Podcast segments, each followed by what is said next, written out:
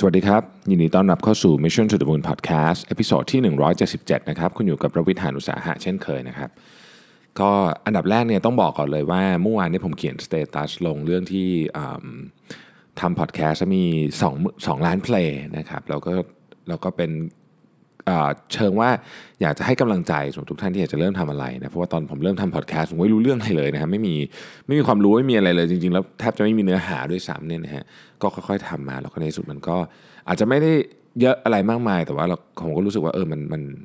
มันก็ได้มาถึงจุดที่ผมค่อนข้างพอใจนะครับแล้วก็รู้สึกว่าได้ทำในสิ่งที่อยากทำนะแล้วก็สิ่งที่ ที่ดีใจที่สุดเลยแล้วกันนะครับ จากจากที่โพสต์เมื่อวานนี้ก็คือคอมเมนต์ของทุกท่านที่เข้ามาเขียนนะครับ ต้องอยากให้ทุกท่านลองไปอ่านดูนะฮะในในเพจ Facebook ผมยังไม่ได้เข้าไปเขียนขอบคุณเลยนะฮะยังเพิ่งเพิ่งเพิ่งกลับมาถึงนะฮะแต่ว่าก็อ่านแล้วนะครับโอ้รู้สึกซาบซึ้งใจมากนะครับ ก็คือซาบซึ้งใจจริงๆนะพวกคอมเมนต์เหล่านี้เนี่ยนะฮะทั้งที่มาในอินบ็อกซ์ทั้งที่มาจากทางไหนเนี่ยแล้วก็คำถามทุกอย่างเนี่ยเป็นกำลังใจจริงๆนะครับมันเป็นกำลังใจให้คนทำอะรู้สึกว่าแบบ เออเราเราทำแล้วมันมีมีมีประโยชน์สำหรับคนอื่นนะครับอย่างน้อยสุดก็ก็เป็นเป็นแรงที่ทำให้ขับเคลื่อนแล้วกันนะครับทำให้ผมเนี่ยรู้สึกว่าเออ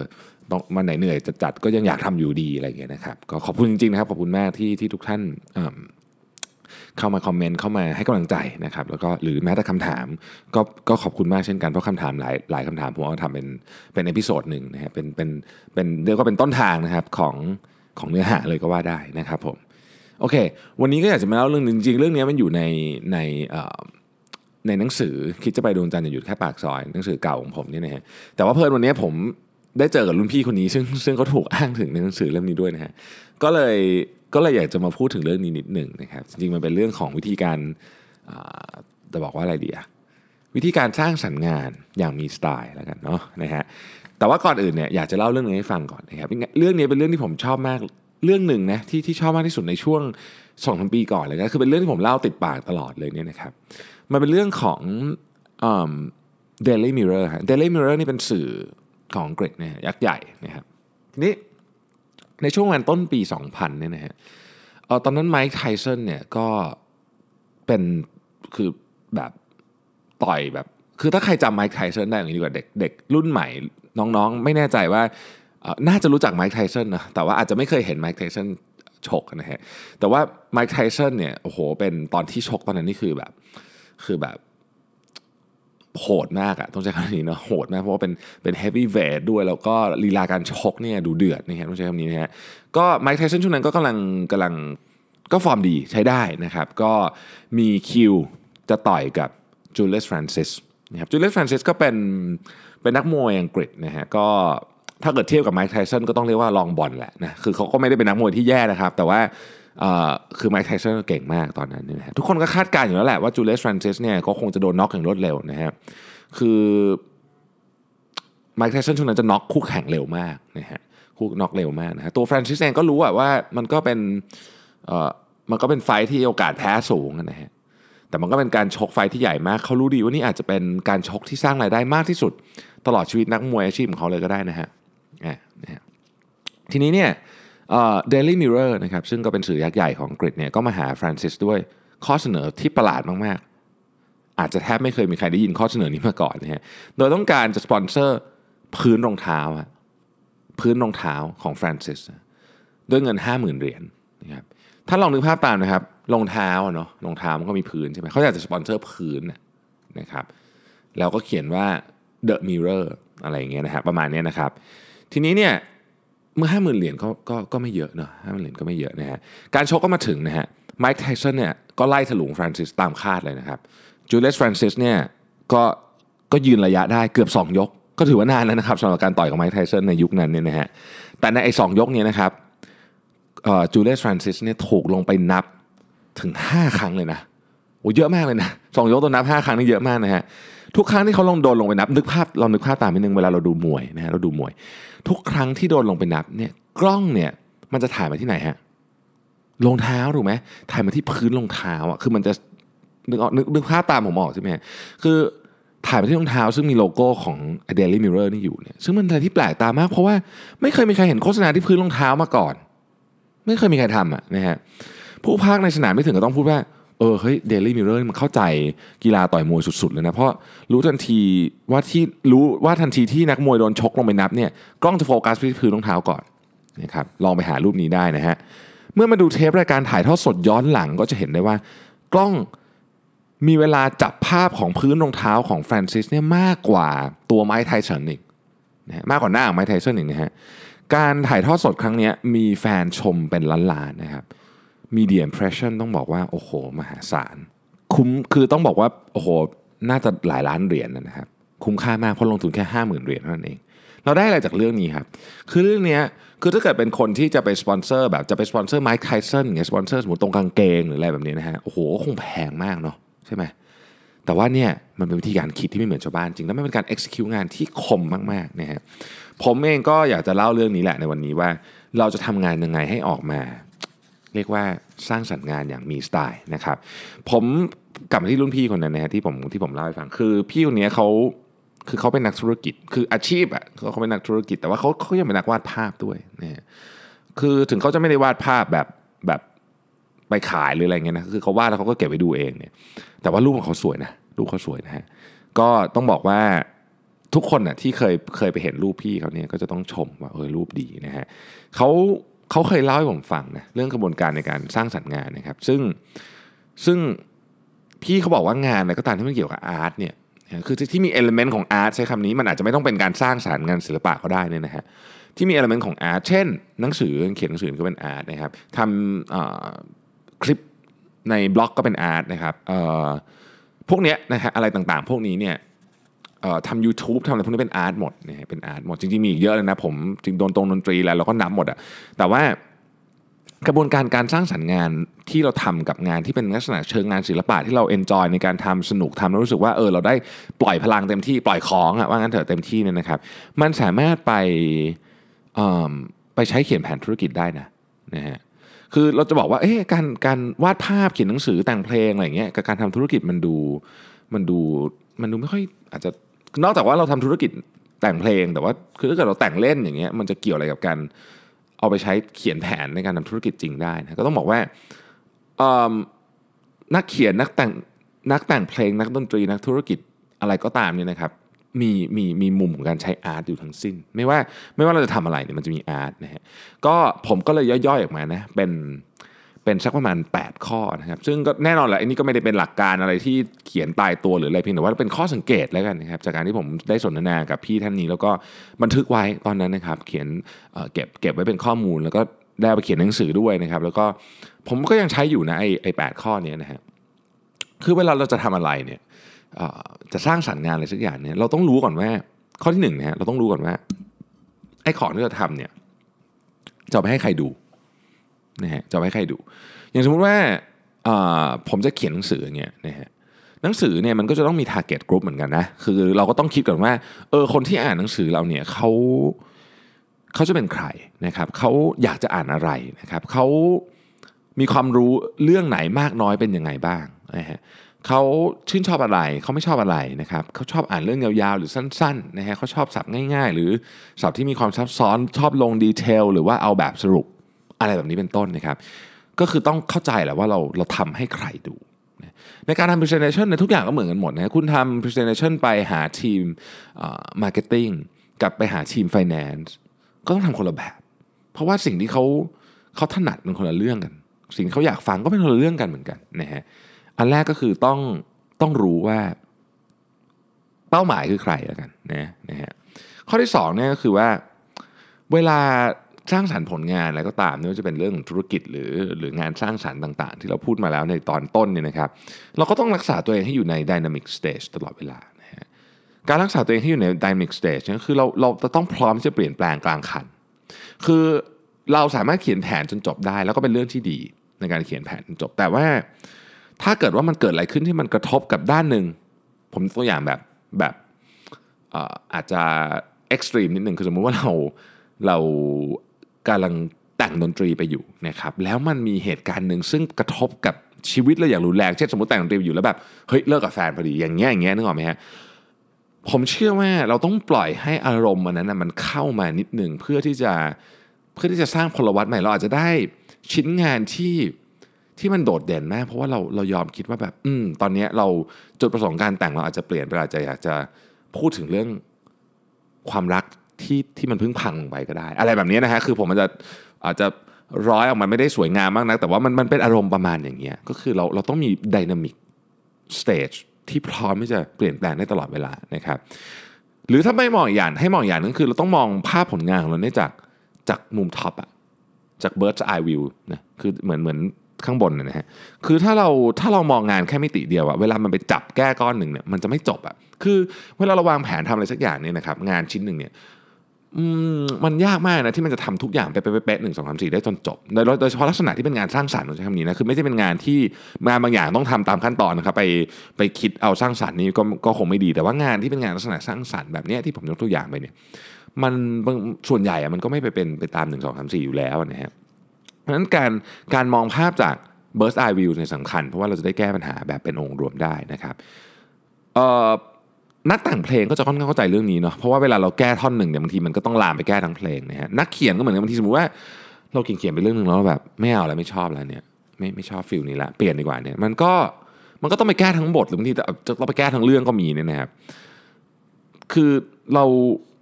เราบางทีเราแก้ไขเพราะเรารู้สึกว่าโอ้โหประโยคนี้มันเท่กว่า หรือว่าไอเดียนี้มันเท่กว่า แต่พอพอพอแก้ประโยคประโยคเดียวเนี่ยโครงสร้างเรื่องมันเปลี่ยนเลย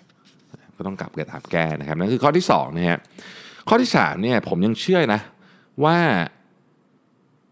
ความคิดสร้างสรรค์หรืองานสร้างสรรค์ที่ดีเนี่ยนะครับมันมันจะต้องมีความประหลาดใจ มันจะต้องมีแบบโอ้โหโมเมนต์นะฮะก็คือรู้สึกว่าโอ้โหเห็นแล้วแบบเฮ้ยคิดได้ไงวะอะไรเงี้ยนะฮะก็ก็ต้องบอกว่าอย่างอย่างกรณีเมื่อกี้นะฮะกรณีเมื่อกี้เนี่ยกรณีของจูเลียสฟรานซิสเนี่ยก็ก็ต้องเป็นโอ้โหเหมือนแบบแบบเห็นแล้วแบบเออประหลาดใจนะว่าทำได้ไงนะฮะ มี copywriter คนหนึ่งเป็น copywriter คนโปรดของผมเลยนะฮะเขาชื่อเดวิดแอบเบิร์ตเดวิดแอบเบิร์ตเนี่ยเป็น copywriter ที่ต้องบอกว่าเก่งมากๆ คือคนในวงการโฆษณาเขารู้จักเดวิดแอบบอตต์ดีเนี่ยนะฮะเขาก็สร้างผลงานมากมาย แต่ว่าหนึ่งในผลงานที่ที่ผมชอบมากอะคือเขาทำคล้ายๆกับ จะเรียกว่าอะไรอะบิลบอร์ดใช่ให้ The Economist The Economist เป็นนิตยสารที่ต้องยอมรับนะครับว่ามีความมีความอ่านยากนิดหนึ่งกันนะคืออมันมันมันมันต้องใช้แบบพลังงานเยอะในการอ่านนะฮะเขาทำบิลบอร์ดแล้วเขียนว่าอย่างนี้นะเป็นสีแดงๆสีของ Economist แล้วบอกว่า it's lonely at the top but at least there is something to read โอ้โห เฮ้ย อ่านแล้วแบบ มันคิดได้ไงวะคือเขาบอกว่าประมาณว่าเรายิ่งสูงแค่ไหนเนี่ยมันก็ยากที่จะมันจะก็ยากที่ใครจะตามมาทันนะมันก็เลยเหงาหน่อยนะครับ แต่ก็ยังดีนะที่ที่มีนิตยสารมีระดับอย่าง The Economist ให้อ่านนะครับโหคมมากเลยนะ เพราะว่าพอเราพอเราเห็นนี้ปุ๊บเราอาจจะคิดว่าเออจริง ๆ เราก็ต้องคือเราอยากไปอยู่บน top แล้วก็ซื้อ Economist มาถือไว้ดีกว่าอะไรเงี้ยนะฮะอะไรแบบนั้นน่ะนึกออกไหมฮะก็ ผมว่าเป็นก๊อปปี้ที่เจ๋งมาก ผมชอบมาก จริงๆเดวิดแอบบอตต์ทำก๊อปปี้เจ๋งๆอีกหลายอันนะครับ ลองไปค้นใน Google ดูได้นะครับ ข้อที่4ฮะต้องมีความเรียบง่ายนะเอองานส่วนใหญ่เนี่ยนะฮะที่ที่ที่เป็นงานสร้างสรรค์เนี่ยก็ต้องบอกว่ามีความเรียบง่ายอยู่ในตัวคำว่าเรียบง่ายเป็นหมายถึงว่ามีสองเส้นแล้วจบไม่ใช่อย่างนั้นนะครับ ความเรียบง่ายเนี่มันหมายถึงการตัดสิ่งที่ไม่ไม่ควรจะอยู่ออกใช้คำนี้แล้วกันนะฮะการทำให้เรื่องมันยาวๆเนี่ยง่าย จะบอกให้การทำให้เรื่องสั้นๆเนี่ยยากนะฮะผมยกตัวอย่างการพูดแล้วกัน สมมติว่าคุณถูกเเชิญให้ไปบรรยายอะไรสักอย่างเนี่ยนะครับเราเขาให้เวลาคุณสักชั่วโมงเนี่ยอันนี้ไม่ยาก แต่ถ้าให้เวลาคุณสักสามนาทีเนี่ยอันนี้ยากละนะอันนี้ยากละเพราะว่าคุณจะต้องคิดเยอะเลยว่า3นาทีนี้จะพูดอะไรนะฮะก็อย่างที่ฝรั่งเขาชอบกันนะฮะ more more is more นะฮะ less is better นะครับก็มีนักเขียนท่านหนึ่งเนี่ย เคยพูดไว้เปรียบเทียบอย่างน่าสนใจว่าขณะที่คุณฝึกทำทุกอย่างให้เรียบง่าย คุณจะค้นพบว่าเครื่องมือออกแบบที่ดีที่สุด คือยังลบก้อนยาวๆ ที่มีดินสอติดอยู่ที่ปลายข้างหนึ่งเอาใหม่นะฮะขณะที่คุณฝึกทำทุกอย่างให้เรียบง่าย คุณจะค้นพบว่าเครื่องมือออกแบบที่ดีที่สุด คือยังลบก้อนยาวๆ ที่มีดินสอติดอยู่ที่ปลายข้างหนึ่งนะฮะความหมายคืองานดีไซน์ที่ดี งานสร้างสรรค์ที่ดี ต้องสามารถเอาความเย่นเยอออกให้เหลือแต่แก่น ของสิ่งที่ต้องการจะสื่อให้ได้นะคือไม่ต้องเขียนเยอะนะฮะไม่ต้องเขียนเยอะ ข้อที่5นะฮะสร้างความสงสัยนะสร้างความสงสัย ผลงานชั้นเยี่ยมเนี่ยก็ต้องกระตุ้มต่อมความอยากรู้อยากเห็นของมนุษย์นะฮะมันเคยมีงานหนึ่งของ British Airways นะครับก็เป็นเป็นดิจิทัลบิลบอร์ดนะฮะซึ่งตอนนั้นถ้าทำไม่ผิดถ้าจะไม่ผิดนะอยู่ที่ Piccadilly Circus นะครับก็อยู่กลางกรุงลอนดอนเลยแหละวุ่นวายมากนะแถวนั้นนะฮะ ทีนี้ไอ้ดิจิทัลบิลบอร์ดเนี่ยมันทำงานร่วมกับอุปกรณ์หลายอย่างเพื่อให้เกิดเรื่องนี้ขึ้นนะครับก็คือเมื่อมีเครื่องเครื่องบินจริง ๆ ของ British Airways นะครับบินอยู่เหนือท้องฟ้าบริเวณเนี้ย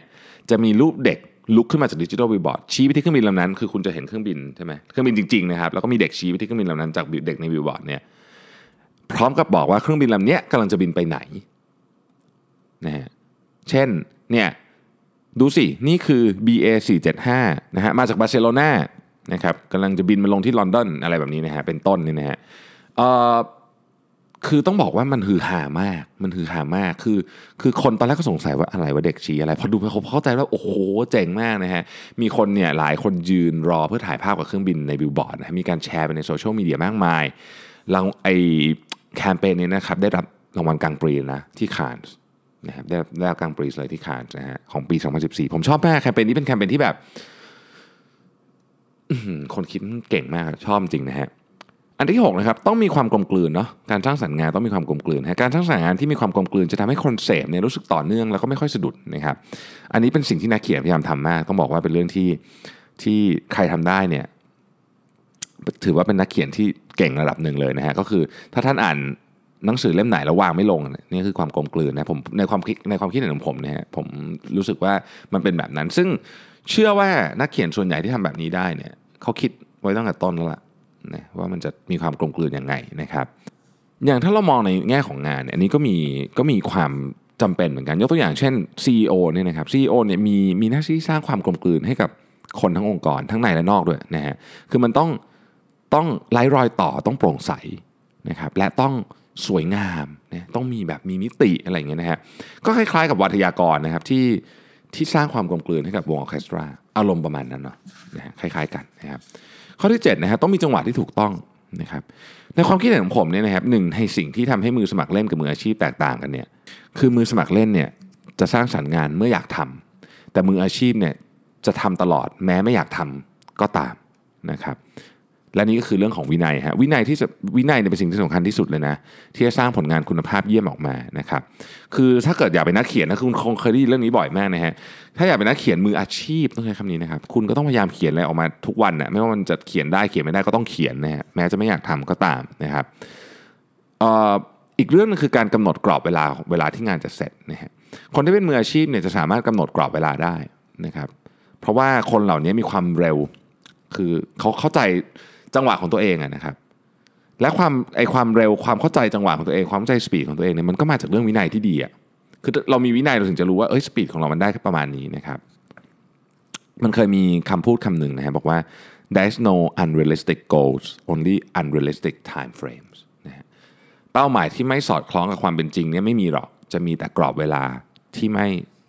สอดคล้องกับความเป็นจริงเท่านั้นเองนะครับ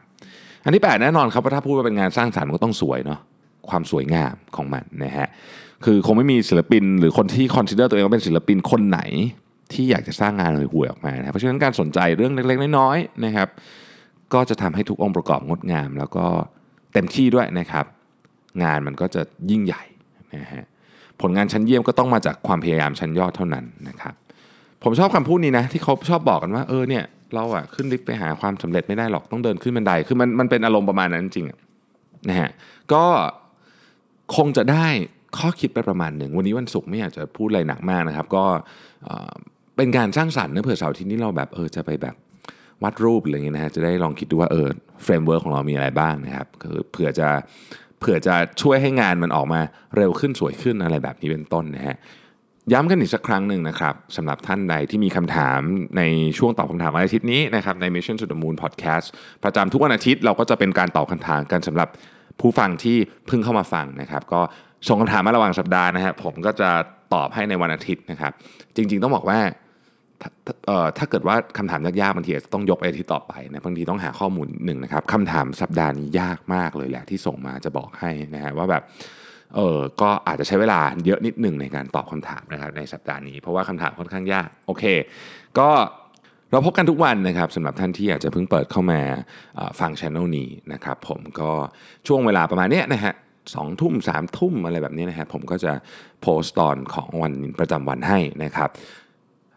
วิกเอนนี้เป็นลองวิกเอนนะนะครับก็ขอทุกท่านที่อาจจะเดินทางพักผ่อนกับครอบครัวนะครับเดินทางโดยสวัสดิภาพนะครับขับรถอย่างปลอดภัยนะครับ ขอบคุณและสวัสดีครับ